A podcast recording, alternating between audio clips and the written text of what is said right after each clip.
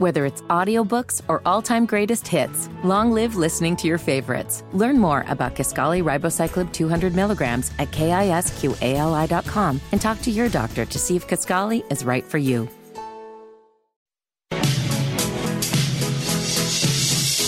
You're listening to the Hammer and Nigel Show on 93 WIBC. Fun football games over the weekend.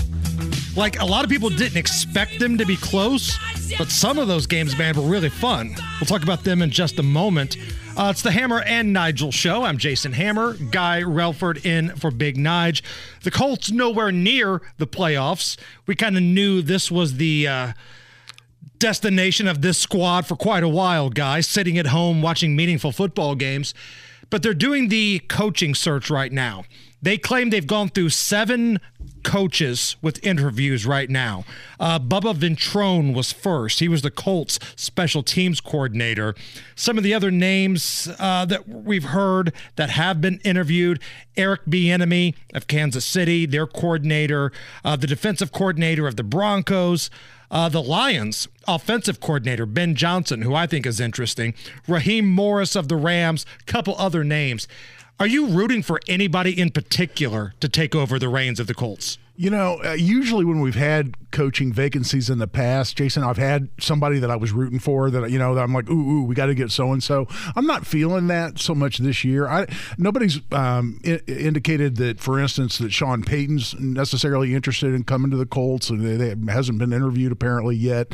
Uh, obviously, a great coach. Although I'm still mad at him for that onside kick at the beginning of the second half. You can't it. be mad at him for that. That's the- all it- it- on the blue and the white. Yeah, right. But it, well, yeah, I, I just I, that was heartbreaking. I was at that game, 2010 Super Oh, Bowl. I was too. I yeah. was too. Yeah, and that uh, man, we we were we were rolling somewhat in that game, and that onside kick changed everything. But hey, uh, I, I, he's fabulous. I'd like to see him. I'm I'm more ambivalent about Jim Harbaugh than an awful lot of other people are. Uh, maybe just because I think he's kind of a weird dude, uh, and and and doesn't communicate very well. Uh, how how how skilled of a coach he is. Hey you know, did great with the with the 49ers. Obviously, he's taken Michigan places they haven't been in a long time.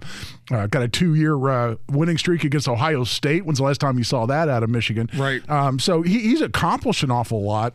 Uh, I, I'm not sure how well that translates to the Colts environment. So, uh, bottom line is, I, I'm not sure I'm necessarily rooting for anybody. I'm intrigued by. Eric Bieniemy. Uh, I mean, I, I, I tracked him through his college career. Well, Colorado guy, I think, um, and uh, and he's done great things, obviously, with the Chiefs. But is that because of the talent of the Chiefs Right. offense, or That or- Mahomes guy may have something to do with that. Well, exactly.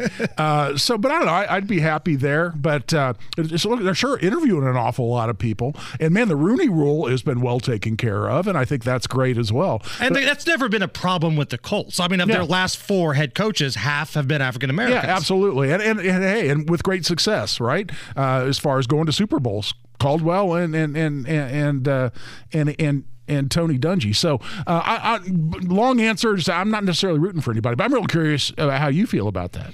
I'm more interested in the quarterback than Yeah. the coach. Right. Find the quarterback, and then the coach can kind of ride the coattails. This is a big decision on the quarterback. You got to go with somebody young. We found out today that the Ohio State kid, CJ Stroud, is entering the NFL draft. Yep. So that's one question removed because he took it down to the, uh, boy, the last minute there to declare. So if you like him, if you like the Bama kid, or if you like Will Levis of Kentucky, I'm not a huge fan of that kid. I, I saw him throw three interceptions against the Volunteers.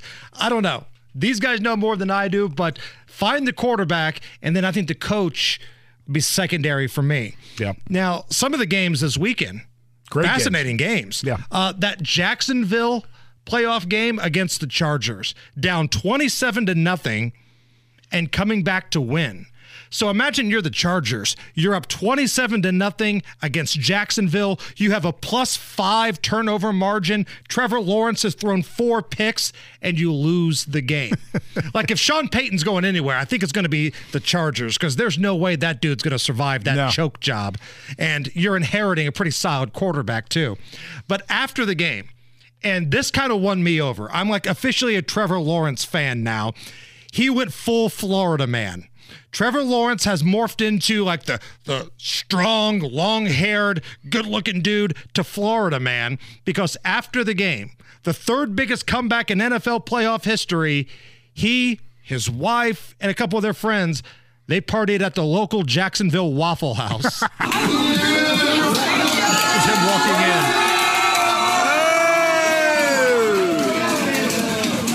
So imagine you're one of the degenerates sitting at a Waffle House at about oh you know 11:30 midnight, uh, depending on what time he got there, and here comes Trevor Lawrence walking through. Just typical Florida man move. I love it. I love it. Although I'm a little surprised he didn't run into Tiger Woods looking for a date. But but, but, but, but, having said that, I, you know what? I, I don't want to like Trevor Lawrence. I mean, here he's just you know a, a, very great, good at least at this point, young quarterback within our division.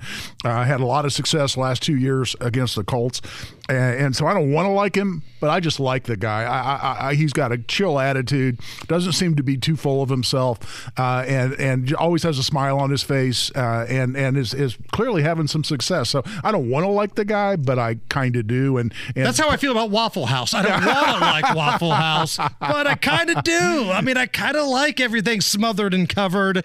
And Hammer and Nigel Records, we paid tribute to Waffle House earlier in the year.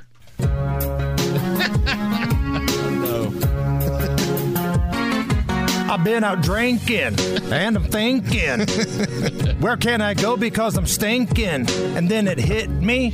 I know there's a place where people don't wear pants and it's open late. Very true. And I struck out and didn't get laid. So I'm staring at this plate of scrambled eggs. Yeah. and I'm fancy like a Waffle House on a late night.